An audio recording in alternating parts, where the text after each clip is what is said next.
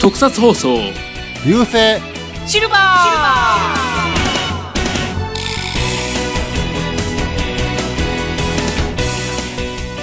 はい、えーこんにちは。流星シルバーフェザーノートです。よろしくお願いします。えー今回はですね、ちょっとミキアンさんと藤もっちさんの姿が見えないんで、えー自分一人でやっていこうかなと思いまして、で、まあ、いい機会なんで、まあ、秘密戦士、ファントミラージュの話でもしようかなと思うんですよ。まあ、これちょっと仮面ライダーの裏番組なんで、なかなか見てる方も少ないかなとは思うんですけど、あれこのギターの音は、誰だどこにいるあそこだ Change! スイッチオンミーキーヤーンとああ、ミキアンさん。あ、そして、このトランペットの音は、誰だどこにいる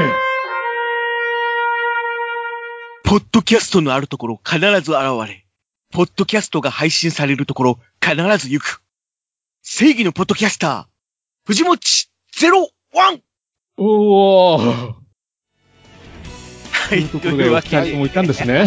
どうも。なんちゅう小芝居。なんで腰、こんな小芝居を。 まあ、相変わらずということで、流星シルバー、今回も3人でお届けしようと思います。はい、よろしくお願いします。はいで、ということで、ちょっと待って、ちょっと待って、このままだと、あのーあの、ファントミラージュの話になっちゃうもファよ。ントミラージュの話もええよ。何の話をするんや。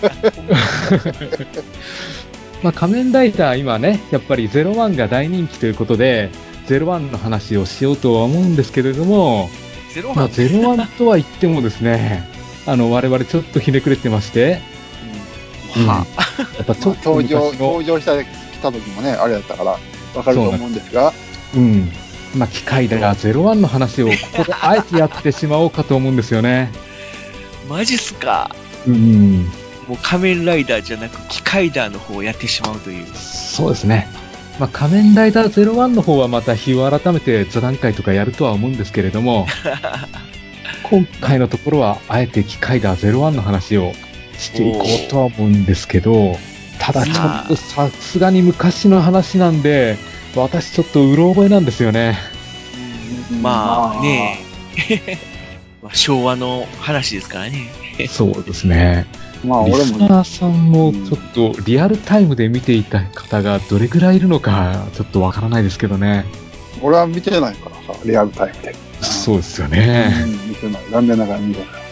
これが、えー、っと、昭和昭和46年が機械だから、7年、 ?1972 年か。あ、1907 1973年か。 1973 13年年ががゼロワンあの、ゼロワンの方ね。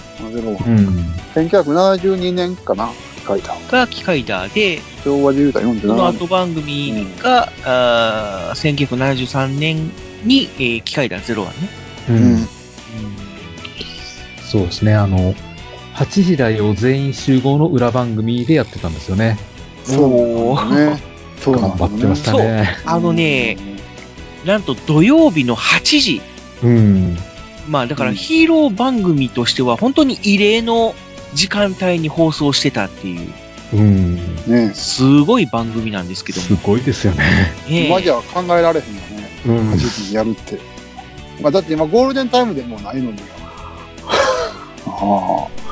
ようこんな時間にやろうかって。すごいですよね。うん。うん。ねいくら特撮っていうか、あの変身ブーム、え。うん真っ最中でも、勝負かけたなと思って。うん。すごいよね。まあでも結構人気はあったんですよね。人気はそうね、最初の頃は、まああったというか、まあ変身ブーム真っ只中っていうことなんで、うん。まあそこそこあったんだけども、この辺の話はどうするまあまあ、後で、どうかな、本編にする盛り込めるようでったらやってみようかと。とりあえずざっくりと言うと、始まった当初は9%ぐらいだったんだけども、ワンクールが終わる頃には、なんと16%。おすごいですね。まあ、あのーね、えーっと、8時台を全員集合っていうのはもっと視聴率があったんだけども、その裏番組としては、高視聴率やったっていう感じには書いてはあるけど、それがなかったとしても16%ってまあまあ結構な数字だよね。だから正直言うて、わざわざ、あの、狂犬族じゃない、8時 台を全員集合の裏にせんと、普通にやっときゃ20%いってたってことそうね。ですまあまあねね。うんただまあいろんな、この時期はいろんな特撮ヒーローものが作られてたから、まあそういう冒険もできたっていうことうん。とは、うん。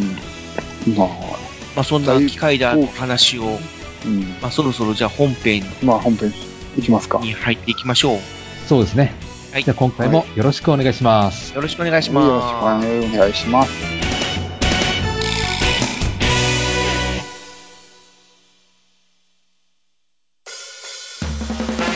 特撮放送流星シルバーでは地球人の皆様からのメールを募集していますツイッターからは「ハッシュタグ流星シルバー」流星は漢字シルバーはカタカナまたはシーサーブログのメールフォームからどしどしお送りください。流星シューバーは YouTube でも配信してるよ。番組の感想や話してほしいテーマ取り上げてほしい作品など思いついたことがありましたら何でも送ってみてくださいよろしくゆき流星シルバはい、えー、ということで本編なんですけど、ーえー、タイガー、やっぱり、あの、見た目がすごく独特だと思うんですよね。あのそうでデすザねインが、え左右非対称っていうデザインにまず驚きまして、なかなかないですよね、ああいうデザイ石ンノは。森章太郎先生じゃないと、多分、こういうデザインは浮かべへんのちゃうかな。うん。うん。ねまあ企画の段階でロボットヒーローという形で依頼うん。してたら、石ノ森章太郎先生が、えーっと人体模型うん。を、まあ、モチーフにして、で、人体模型っていうのは、体半分は普通の、まあ、人間だけども、もう半分はその中身が見えてるみたいな、うん。そんな模型で、まあ、そんな感じで、えー、なんだろう、まあ、不完全さを表現したとああ、なるほど。いうことらしいよね。うん。うんすごいなあだから、機械ダーの方は頭の方に段差があるんですよね。あ、そうそうそうそう。だから、青い部分が、まあ、完全なボディで、その半分、機械が丸見えの部分が不完全ってことなのか。うん。うん。まあ、一応はね。ただ、ね、その後の機械だ01になるともう全身機械 丸見えみたいな感じになるから、一概にそうとも言えないかなっていうそうですね。部分はあるんだけども。でも、ゼロワンの方がさっき、まあ一応作られてるっていう設定なんやけど、うん。っていうか、01って、どうなんやろあの、戦争で作られたっていうのは、それはメタルだ。メタルだだけか。それはメタルだそれか。はメタルだそれはメタル機だ。械だは違うんか。機械だは違う。うん。それはもう、悪が、なんか、でかいことをやった時に、起動するようになってたんやろゼロワン。ああ、そういうことか。うんうん。悪の力が巨大になった時に、うん。あのね、あの、覇王やったっけ象から、不動、ゾウの中になんやろね、そういう仁、王、仁王像か。仁王イ像オのン中像にみたいなね。隠してあって、ああで、まあ、悪が巨大になった時に、なんかコンピューターが働いて、うん、機械のゼロワンが二王像から出てくるっていう、あの、オープニングうんあるけど。ありましたね。ね。うん。なんか、で、でもまシャドウがあんなに悪いことしとっても、もう、起動せえへんかったんやな。ああ、あシャシャそういうドこウ、とシャドウじゃなくて、あの、ダークね。ダダーダクねーうんクがあんなに悪いことしてんのに、ゼゼロワンは起動せえへんかったんやな。 かなりああ、ゼロワン的には、まカイダーあ、があなんれとくかしらていくはれるや OK ろみかたいななっていう。うんもう機械ダーがおるからってことかな。っていうことなんかな。もう分からへんけど、本名字博士はここら辺どういう風にインプットしとったんやろ すごい気になるわ。まあ、その辺は後付けっていうことかな。ああ、言っとった。それ言う たらもう、もう何も喋られへん。ままあ、とりあえず、あ、うん、どっちから喋っていくああ、ええ、藤本ちゃん。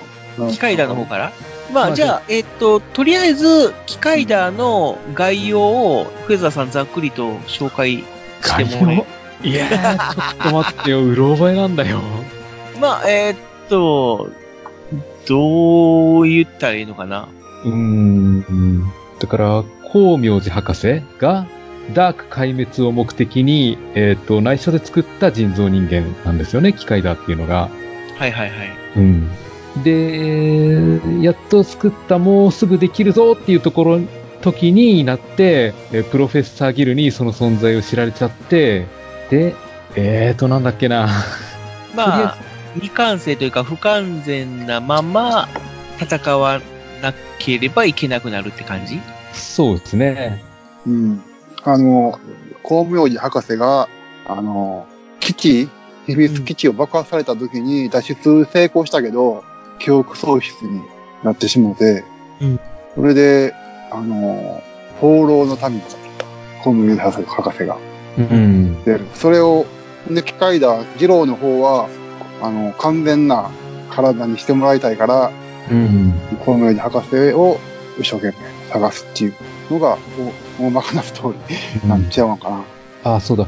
あの良心回路が不完全っていう設定がなんかありましたよね。うん、うんだから不完全な体やから、あ機械やから、あの、ギルの、ギルが、笛の音で、気違いになって、 暴れまくって、うんあー気が狂って、暴れまくって、うん、それをなんとか、二郎は完全な体になって、うん、で、えーっそれと、を体は完全にな、な、要は完成体になりたいとは思ってたけども、ただうん、良心回路的には完全さを求めてなかったとは書いてあるね。うん。あ、なるほど。うんまあ、だからそれがまあ自分のアイデンティティだと。うん、だうからんそこれをが気づくのがでも最終回、うん最終回、うん、最終回に完不完全なかあの不完全でも、うん、だからなんていうのあの不完全だけど自分のあの修行をして旅をして修行をしてそれをその不完全なところを埋めていくっていうんで旅旅に出るのかな、うん。だから不完全さを精神力で補うようなところはありましたね。ただ、良心回路が不完全なのは、二郎の時うん。で、変身してしまえばもう、良心回路が完全に作動するっていう設定みたいなね。うんそうそうだから変身したらあの笛ギルの笛の音も聞けへんうん。もうかうん、だから変身する前のジローが不完うん。全状態。うん、それもどう、うん、それもちょっと いや、変身したら完全になるのかっていうのも分からへんけど、う。うんん、まあ、まあ設定としたら。まあ、そんな不完全なロボットが、まあ、戦うという番組。でしたね。うん。っていう感じかな。うん、カイダーのバイクがやたらライディングポジションがきつそうだったのを覚えてるんですけど。あーあの、バイクは、あの、まあ、外車なんだけど、もう、要は見た目重視で設計されたらしくて、うん。で、普通の姿勢では当然、バイクを運転できない。うん。で、普通のバイクにはないものがついてて、で、それが、肘置きなのよ。あ、ごめん、うん膝置き。そううん。そう。だから、その足元に膝を置く部分があって、ええで、そこに膝をついて乗るっていう。はうーん。だから、すん、あのー、ちょ長時間乗れないのよ乗れないですよ。腰やっちゃいますよ、これ。ね。だからもう本当にレースとかそういうのに使われるようなバイクってことなんだよね。うん。だから、あのー、機械ダーにおいては、バイクに乗るシーンうん。は、あの、二郎の時は、普通のバイクなんだよね。うん。そうですよね。で、まあ言ったら、普通のバイクにサイドカーをつけた形状。うん。だから、その、肘を、あ、肘じゃない、膝をつかなくてもうん。乗れる、運転できるバイク。なんだけど、変身するとバイクの形状が変わるっていううん。感じだったよね。そうですね。あのバイクは今でもなんか人気があって、でたまにね、模型が売られてるよね。あうん、た、確かにあの、うん、サイドカー、サイドカー、サイドカーだっけサイドカーはかっこいいね。うん。んで、まあ、あとは、あ。あとはやっぱりあの、ライバルキャラの破壊弾ですね。あ、ハカイダーが、うん。ほぼ終盤だよね。うんだっ機て、械だと5、6、五六話しか出てこへんからね、うん赤いだって。なんやかんや言うて、いっぱい出てくるようなすイメごージい、があるけハど。カイダーのうんライバル的キャラっていうイメージだけども、キカイダーっていうのが、えー全、えー、 43話43話うん。なんだけども、ハカイダーが出てくるのが37話からなんだよね。うん。だからもうほぼ終盤。だからそうです。ね。ほんま、うん。そんな、いワンクールも出てないの赤い。そうそうなのに、すごい破壊強烈なのイメージがイメージみんなにあるのは、そう。ねえ、残してるよね。やっぱあの、キャラクターかな。うん。うんで赤いだ当初は、アンチヒーローじゃないな、あの、ダークヒーローでもないな、なんて言うんだろうね。まあ、いわゆる、その、完全に、こう、悪の、いや、でも、あそんなに言っても人間体の時はそんなに悪ではないの。うん、まあ人間体の時も変身した時まも、そんなに地下言っってても。いうと、この機械だを倒すのを生きがいとするようなキャラっていう感じうん。もう完全なライライバルライバルですよね。ロボット。で、どっちかっていうと、うんダークの卑怯なやり方を嫌うっていうかな。俺はそんなやり方は好まんみたいな。そううんそう、そういう感じの方方やね。だから、だから設定あがのいろいろ凝ってて、うん存在感あるんですよね。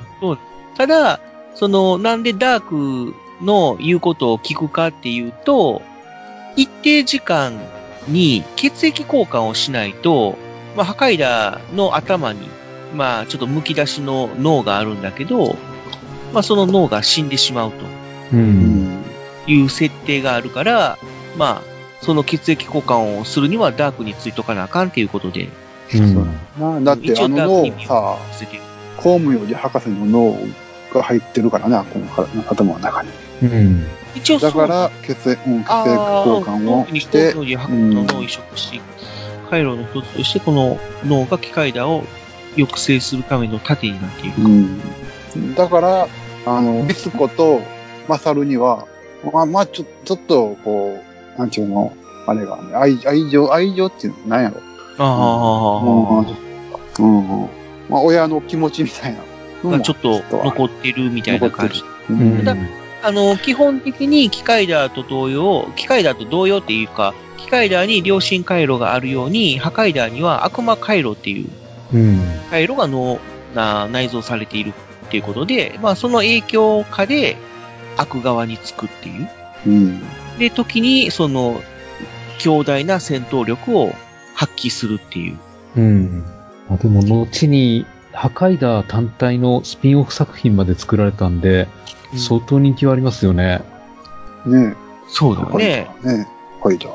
うん、もうこのダーク、うーヒーロー、ダークヒーローじゃなくてなんだろう、えーっと、ライバルキャラっていうのかな、ヒーローーに対するライバルっていうか。まあ、そういろんなヒーローもんにもいっぱい出てくるけど、パなんか、なんやかんやで、結局破壊だ、うん。なんやね。破壊だをリスペクトしてるキャラ多いよね。うん。あの、ここで、まだこの話すると長くなるかもしれんけど、 ライオン丸に出てきたタイガー・ジョーはいはいはいはい。とこの破壊だってどっちが先なんだろうね。どっちが先なんやろねそ。っちが先なんや。それはミキアンが詳しいそんっじちゃないが先なんやって。いや、あのー時期的には、うん。機械だも、ライオン丸も、一緒の時期は時期やねんけど、うんうん出てきたと、出てきた、その、タイガー・ジョーと、ハカイダーが出てくる期間、出てきた時 っていうのが、破壊ダーの方が先のような気はするよね。だって、、キカイダーがうん、放送されたのっていうのは、あの、要は、仮面ライダー1号、2号が放送されてた時期でしょライオン丸も一緒の時期やから、ああ、そうなんラや。イオン丸も一緒やねん、時期そうなんは。や時期的には一緒やねうーん、そっかそっか。ん。うん。一緒やし、出てきた期間、もう多分、一緒じゃないかな。一緒のぐらいじゃないのかな。まあ、まあ、そう思うんあやけどのー別にヒーローものじゃなくても、そういうライバルとかっていうのは、うんまでもあ、アニメとかでも、ある出てけくどるか、らそれはまあ、あるけど、うん、もっと言えば、時代劇とか、うん。昔からそういう日本の活劇ドラマによく出てくるっていううん、まのはあるから、まあまあライバル同士っていうのまあ、は元を正せばもうそういうところなのかもしれないけど。うんけど、でも、いや、ひひ変身ヒーローもんで、そういうライバルが出てきたのは、多分、もう機械だかタイガー、タイガージョーか破壊だが、 最初やと思うんだよな。まあそうだよね。他って特にないもんね、記憶に。そうですね。ここまでキャラが立ってるのはなかなかいないですそようやね。ね。しかもどっちも立ってるやろ。ライオン丸のタイガージョーもかなり立ってるし、だからうん、まあうん言ったら、あのー宮本武蔵に対する佐々木小次郎みたいな。うん。まあそうやね。そう、うんこういう関係イメージうん、だとしまたああら、ると結構もう日本古来の、 そういう、うん、ものなのかもしれないけど、うんまあ、それをそういうヒーローものに昇華したっていにう。紹介、うん、したのは多分この、それが、これが多分、うんどっちか、どっちか。そういうのが後にシャドームーンみたいのに繋がるのかもしれないですね。まあそりゃそうなんだろうけどもね。うん。まあ、たただキャラクターとしては、割とシャドームーンって、もうなんかこう完全に悪より、うん。なな要は信彦の記憶を取り戻すことはなかった、まあ、そうですね。うん、感じだけども、破壊ダーに関しては、そういう光明寺博士の優しさ的なものを三子と勝に示してたっていううん。部分があるから、まあそういう点でもちょっとこう憎みきれないキャラクターになってたっていうのはあるかもしれないね。うんタイガー・ジョーが1972年の10月にタイガー・ジョーが出てる。あ、じゃあもうほぼ機械だよね。あ、でも、ちょ、でも、スパイダーがは、要は73年、次の年やな。次の年の、違う違う、73年はは、あの、01やね。いや次の年の3月。3あ月、に、そうかそうか、あの、破壊ダーが出たのがね。 3月に出てきた。うん。だからやっぱり、あのータイガー・ジョーの方が先なんや。タイガー・ジョーの方が先。うん。へえ。なるほど。うん。タイガーの方、ジョーの方が先。まあでも、どっちかっていうそれだけと、はライオン丸は、もうそれこそ本当に、さっきも言った、宮本武蔵に対する佐々木小次郎的なイメージやんか。うん。うん。だから、イメージ的には、あれ、独眼竜正宗的なキャラクターやんか。あの、片目を、眼、眼帯っていうか、なんだろう、あの、刀の唾はあ、はあをはあ、眼帯代わりにして、うん。そうやな。ライオン丸に目、むさっと、やられるからな。うん。目突き刺されるからなそうか、最初は眼帯なかったんか。うん。ライオン丸にうん。目を突き刺されんねん。で、それで眼帯をするようになうる。ん。でも、やっぱりそういう、ね、あのー、独眼竜正宗って、何正宗やったっけまあまあまあまあまあまあまあ、伊達政宗やろだって正宗か。うん、そまのあイメージを取り入れてるよね。うん。うんまあでも、うーん、一応機械だとしては、その番組終盤で、まあ、そういうキャラクターが出てきて、っていうことで、うん。で、まあ、物語の、まあ、クライマックスを担当したっていう。そうそうそう。そうですねほんまにクライマックスやね。そうそううそう。ん。ガイダーが出てきて一気にこうクライマックス入っていくでの。も、まあ、ある意味、ちょっとショックではあったよね、子供心に。え、光明寺博士って、もう、脳を取り出されて、死んじゃったのみたいな。うん。うん。ね、今まで、結構、こう、記憶喪失になりながらも、ちょこちょこ出てたやんか。うん。光明い寺や、博公士。務用に博士もね、謎やねまあ、謎やわ、ね。話、話してもええかな。いや、あの、いろんなところで働いてんの。あ、あーはいはいはいはい。あの記憶ー、喪なんだ失ろう、ホになって放浪してる時に。ットドッグ屋やったり、タクシードライバーやったり、うん。警備員やったり、そうそう、やなんっかてるいやん。ろんな職を転々と点々としながしてるら、んよ。全国を放浪してるっていううん。手やったよね。っていうか、多分、記憶喪失やし、うん。自分の証明するものは何も持ってないはずやねうん。う多分。ん。やのに、働けるっていう。まあ、それはい時代的に緩かったので、ああ、そうなのかな。うんまあ、。その辺は、ね、まあ、子供も番組だからっていうことで、うん。うーん。まあもしかしたらそういう野暮な話はもうせん。もう無理な仕事しとったんかもしれないけど。ああ、そうですね。俺的にはもう、多分ダークに、まあまあ、ダーク破壊部隊のロボットにもう、その、いろんな人殺されていくやろ。人材不足やったんかな。あうん。誰でもええからって言うんで、 コムのいい博士が選ばれて働いてたのかなと。うん。で、えーっと、一応まあそういう形で脳を取り出されて、ハカイダーに移植あ。うんされるんだけど、えー最終的には元に戻るってことになってるよね。うん。最終回でやったっけ、と、ハカイダーが死ぬのが最終回前で、最終回前で、うんで、で、コウモンジ博士は、うん最終回で、まあ、みつこが、えー手術で元の体に戻して、で、同時に記憶も取り戻したというそう。設定ですごい技術やね。 うんうんでも、ミスコも、何気にすごい。何気にすごい。っ何気にミスコもてすいごい。うか、普通一回脳を取り出されたらもうその時点でアウトなんやろう けど、そうですね。それを元に戻しただけでもなんか記憶まで取り戻せるっていう。まあ、ある意何味気まにあミ、スコ、ミ スコは、すごい。え機械だ、もう、何気に直しとったし。ーもうみつこだけでいいんじゃねみ たいな。みつこがいればいいんじゃねみたいな。で、そのミスコは、機械だの二郎のことをめちゃくちゃ好きやねんけど、うん。これロボットに恋するっていうのも、あ機械だぐらい初めてかもしれんな。ああ、確かに。うんー。原作ではそこまで恋はしてなかったような気はするけど、うん。テレビ版というか実写版は、すごい、淡い恋じゃないねんな。もうもうもう、完全にもう機械だ、もう二郎二郎やねん。ジロージロー。う。うんん。で、ね、こう、ジローが、その、女性に対して優しくしてたら嫉妬したりと気か。もするくらい。うん、で、すごい天津さえ、うん。あの、こう、敵の目を欺くために、ジローと結婚式を挙げ ようと。したりするという。うん。まあ、すごい、ぶっ飛ん だ一面もうん。持ち合わせてたというう。うん。感じなんですけども。で、まあ、当時はね、よく、あのー使われる設定で、その、お姉さんと弟っていう。 これは本当にね、うんよく使われてるよね。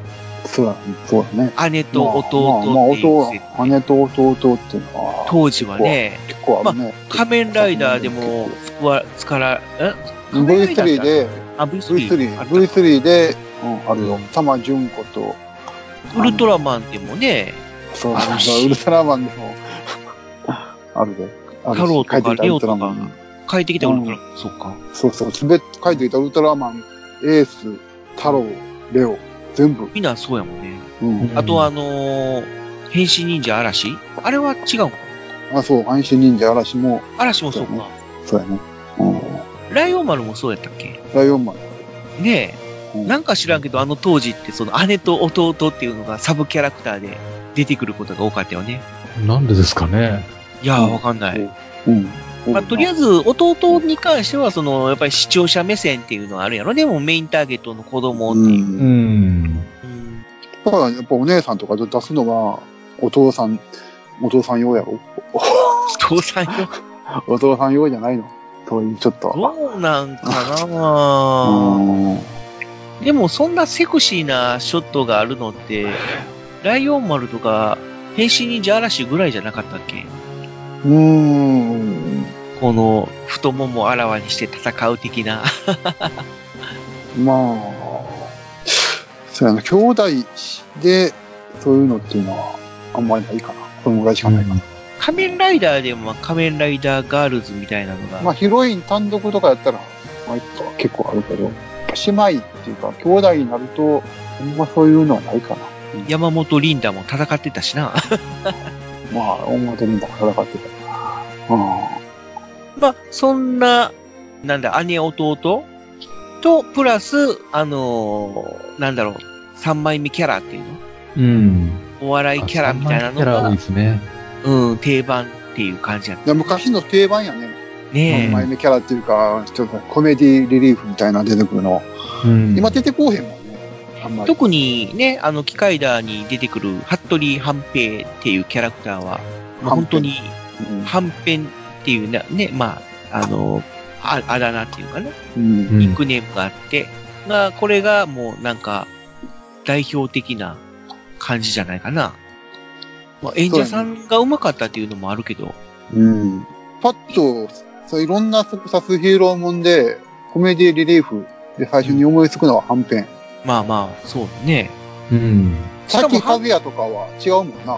うん。コメディリリーフじゃない半平は、さ、あのーうん一般人じゃなくて、一応、伊賀忍者の末裔っていううん、そうそう。設定なのかな設定これ一応自称っていうことやけども。ティッシュ。うん。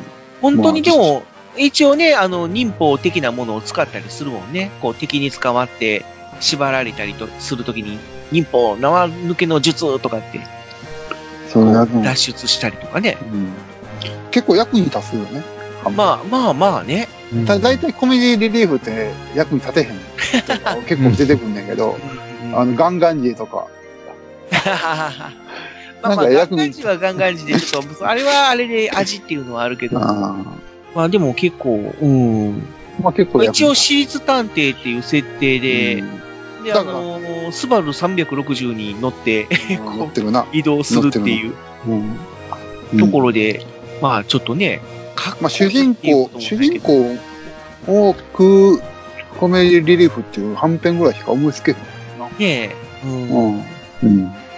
あと、その、最初は、まあ、ギター、あの、ジローの真似してギターを演奏するシーンとかもあって、最初はすごい下手やったけど、あのー終盤、もうジローとか間違えられるぐらいのギターを披露したっていう。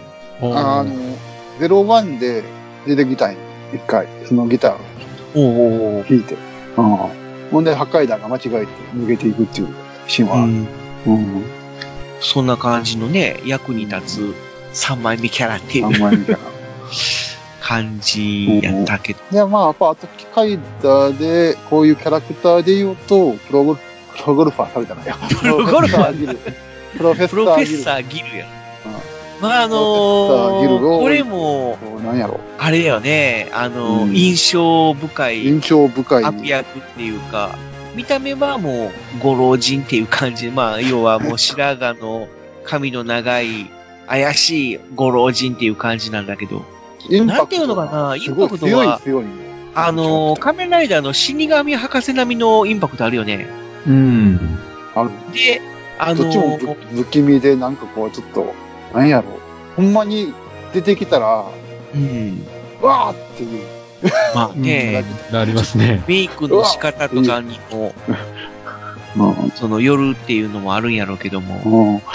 まあ、多分あれ、あとは真夜中に出てきたらびっくりすることは間違いない。うん怖いですよね。ああ、怖いね。怖いよ。じゃあ、で、安し藤かもさあん、の、やってる安藤さんの演技がすごい上手いのももちろんあるけど、うん。ほんますごいキャラクターやと思うじゃない。あとあの、ほら、ギルの笛うん、やっぱギルのを笛やね。吹くシーンだけど、うん、うんあの、吹き方かっこよかったよね。片手で吹くもんな。で、片手で吹くもんななんて言う、なんて表現したらいいんやろう。あ普通、笛を吹くっていうと、こう、なんだろうね、フルートを吹くイメージか、もしくは、クラリネットとか、あの、縦笛とかを吹くようなイメージあ、うんがあるんやけど、まあ、ギルの笛っていうのは、杖の形をしてるのね。そう。うん。で、その杖の上の方が、要は笛になってて、で、そこで吹くわけなんだけど、どういうんかなこの逆手に持つんだよね、その杖を。そう。うん。で、逆手で持って、ほ杖の上の方の吹き口に口を当てて、あの、独特のメロディー、ピー、ピー、ピーっていう音を吹くっていう。う。あで、ダークに生まれし者あ。もは、のは。ダークへ帰れっていう、あの、こう、 なんて言うんかな、もう、渋いというかな、といもううなんやろ、か、なんか表現するのもねえ、難しいけど独特の、独特やこから。の、あうん、ねえ、悪役っていうの うん。あ。そうやな、迷惑やけどね、安藤さん。安藤光雄さん。安藤光雄さうんん。それは役者さん。安藤光雄さんの役で一番いいのは多分、プロフェッサーグルやと思う。黒十字軍相当はちょっとなんかこう、お茶目やまあまあ、な。ああ、なんかお茶目っぽいねんな。最初はちょっと、あうの、ん悪の終了っていう感じだったけど、やっぱりゴレンジャー自体がだんだんとコミカルな路線に行って、あの、向かっていって、それに伴って、あの、黒十字相当も、まあコミカルになっていくという。だってコミカルやもん、あれ、どう見ても顔、うんの十字の面被ってるだけでも。なんか見た目がもうコミカルなんですよね。ああああだから、まあ、安藤さんのやった中では、やっぱプロウェスターギロは、うん、群を抜いてると思う。うんで、まあその、おプロフェッサーギルが率いる、まあ、ダークっていう悪の組織が、まあ機械なの敵っていうことで、うん。で、その構成としては、そのプロフェッサーギルのお元に、えーダーク破壊部隊っていう、まあ、いわゆる怪人的なキャラクターがいて、で、えー、一体のダークロボットに対して複数のアンドロイドマンっていう戦闘員がついまあまあてこ、こはもう仮面ライダ行動してるっていうーと、もう一緒やね。まあそんな感じかなあ。ー仮面ライダーのあの、さあの改造人間と戦闘員っていうのうんイメージっていう感じ。で、まあ、機械ダーのアンドロイドの特徴としては、全部の、ね、に色の名前がついてるっていう。ああ、そうね。うんうん。色プラスモチーフになった動物っていう。うんだから、まあ例えば一例を言うと、グレイサイコントロああ、 グレイサイキングレーサイキング、まあキングはちょっとあれやけども、グ、グレイ、オレンジアントとか、ブラックホースとか、うん。レッドコンドとか、まあ、全部色あってる。うんで、基本全部まあロボットっていう設定だから、まあ、特にアンドロイドマンなんかはね、こう、やられるときに首がドーンと飛んだりとかして、だから、あの、機械だが、いたざら出すレンジエンドをはいはいはい。すると、カランカランカランカランってなんかこう、 あーなんかこう、こう、どういうのかな、機械というか、機械、うん、歯車みたいなのがうん、転がって、転がってるっていう。そういう、まあ、やられた後にね、うん。うん。うん、まあ、その辺はちょっと、そういう描写も出てる描写、まあ、こだわりの描写的なものがあったよね。中のメカが見えたりとか、うん。うん、その辺でもロボットらしさを出すっていう、そういうのはやっぱり仮面ライダーのあの改造人間っていうのとはちょっと違った演出を施されてたっていう感じやったね。まあ、演出が大体仮面ライダーとは全然違うもんね。うん。もともとが、そういうね、あの、仮面ライダーに対して、えー、立てられた企画っていう感じだったんだよね。うん。そうだね。仮面ライダーが路線変更をしたから、うん。最初の、ちょっとどんどんねだから、明るくなっていって、うん、ほんまはだから暗いくて、なんかこう、なんていうの、ちょっとこう、ダークな方だったね、仮面ライダー。まあ、最初はね、最初の頃はこう、やっぱり改造しをされて、もう普通の人間じゃなくなってしまって、その、やっぱり悩むっていう。と愛、悲しみとか、うん背負っているヒーローやったけど、途中で路線変更ししたんで、うんスカイダーはこの路線変更をする前の、うん。うん、まあ、ちょっとそういううね、んあのー設定を詰め込んで不完全な良心回路に悩むとか、自分がロボットであることに悩む的なうん。のを、まあ、割と最後まで貫いたっていう貫いてるのが機械だ。う。うんん。ですね。感じの話でしたね。うん。ちょっとそろそろゼロワンの方に話を持っていかないと時間的に。そ、その前に、ちょ、ちょっとあの、じゃあ、えーっと、スタントマンの話ちょっと入れましょうか。はい。あのーまあ、その、当然、やっぱりヒーローものなので、まあ、その、戦うとき、戦闘シーンとかは、そういう、スーツアクターの方とか、スタントマンの方とかが演じる、うん、わけなんですけども、その中に、えー、高橋健二さんという人がいるんですよね。ん。はい。で、この方、なんと、はいあの、有名な方なんですよね。ですね。うん。まあ、その、まあ、超有名な高橋健二さん、その後、えーあの有名な千葉真一さんのもとでアクションの勉強をして、で、その千葉真一さんから、あの、葉っぱという字、千葉真一の場うん。をおもらって、まえー解明します。あ、解明します。その名前が、 お、 ええ言うてんな。ミキヤン。大場健二さんです。そうですね。うんはバトルフィーバー J、電磁マン、ギャバン、い。で、おなじみのおな大じ場みの健二大場健二さんです。があー参加してたと。参加しすてごいですよね。えーまあ、その時は、まあ、どっちかというと、ダークロボットの方に入って演技をしてたっていう感じで、まだ駆け出しの頃だったんですけどもね。ううん、ん。バリバリかけたしですね。バリバリ駆け出うしん。っていうことで。であとは、あのーまあ、トランポリン使ってね、飛んだり跳ねたりするシーンもちょっと多用されて、で、あのー機械だ自身もこう、ジャンプしてくるくるくるくるっていう回る、あの、有名なシーンがあるんですけども、そのトランポリンを担当してたという方が、はいえーと、三かも本達美さんという方で、この方は、まあ、知る人ぞ知るサントマンなんですけど、 ミキヤン、まあ誰、何を演じてた人でしょレオー ですね。うそうですね、ウルトラマはいン、レオウルトラマをンレオです。演じられのた中に入ってた人ですね。で、その方中もの人中の人です。はい。参加してたというそうですね。